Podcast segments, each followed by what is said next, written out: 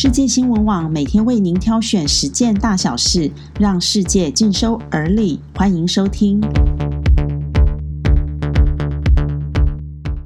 各位朋友，大家早安！今天是七月十四日，欢迎您和我们一起关心世界大小事。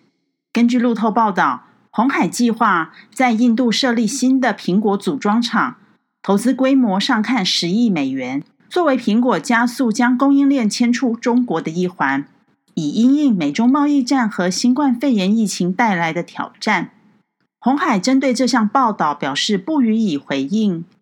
不过，红海新任董事长刘扬伟六月二十三日首次主持股东会议时表示，十分看好印度前景，也说了会加码投资印度。印度在总理莫迪政府带动就业的印度制造政策中，六月初寄出了五千亿卢比。折合台币约一千九百五十七亿元的三大激励方案，鼓励全球智慧型手机制造商设立或者加码投资工厂，希望印度能够取代中国，成为全球最大的手机制造中心。日前，中国印度关系紧张，让印度开始企图以印度制造崛起取代中国制造。印度是否能够成为下一个世界制造中心呢？就要看中美贸易战。新冠肺炎疫情以及中印关系等国际因素而定。南韩第一枚军事通信卫星将于十四日由美国太空探索科技公司 SpaceX 的猎鹰九号火箭搭载发射升空。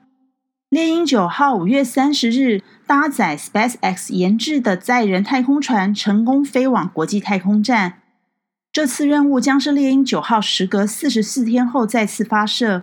若猎鹰九号能够成功完成任务，将打破亚特兰提斯号太空梭在一九八五年时创下的最短两次发射记录。当年亚特兰提斯号在完成首次轨道飞行后，时隔五十四天再次发射升空，此一纪录至今还未被打破。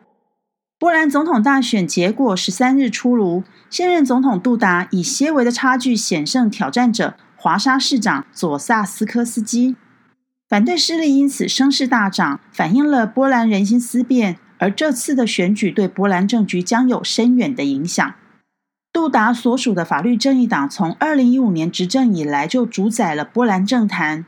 法律正义党一般被归类为右翼的民族主义保守党，强调波兰的天主教文化和重视家庭价值的传统，立场基本上是反同、反堕胎。对于来自西欧的自由化潮流，极力抗拒。从开票结果来看，法律正义党在东部和南部的乡村地区尤其受到欢迎，支持者主要是男性、农民和退休人士。代表在野阵营的佐萨斯科斯基在华沙以同志平权政策闻名，诉求的是宽容和进步。他批评法律正义党的独裁倾向，对波兰司法独立和新闻自由每下愈况表示不满。受到诺贝尔文学奖得主。卢卡丘等译文界人士的青睐，佐萨斯科斯基可以说是企业家、女性和年轻世代的首选，在北部、西部和大城市大有斩获。原本佐萨斯科斯基的民调大幅落后，选前几个月一路攀升，可见波兰人心思变，也证明了反对势力有能力集结挑战法律正义党的独大地位。最后，关于疫情方面的消息，根据世界卫生组织统计。全球十二日新增了二十三万零三百七十例的新冠肺炎确诊病例，刷新单日新增最多纪录。最近几天可以说几乎每天都在刷新单日纪录，而病例增加最多的依然是美国、巴西、印度和南非。其中，美国佛罗里达州每天确诊人数也是日日创下新高。专家认为，佛州疫情失控和太早重启经济活动有关。世界卫生组织表示，目前全球平均每天有五千人死于新冠肺炎。以上就是今天的新闻重点，谢谢您的收听，我们下次空中见。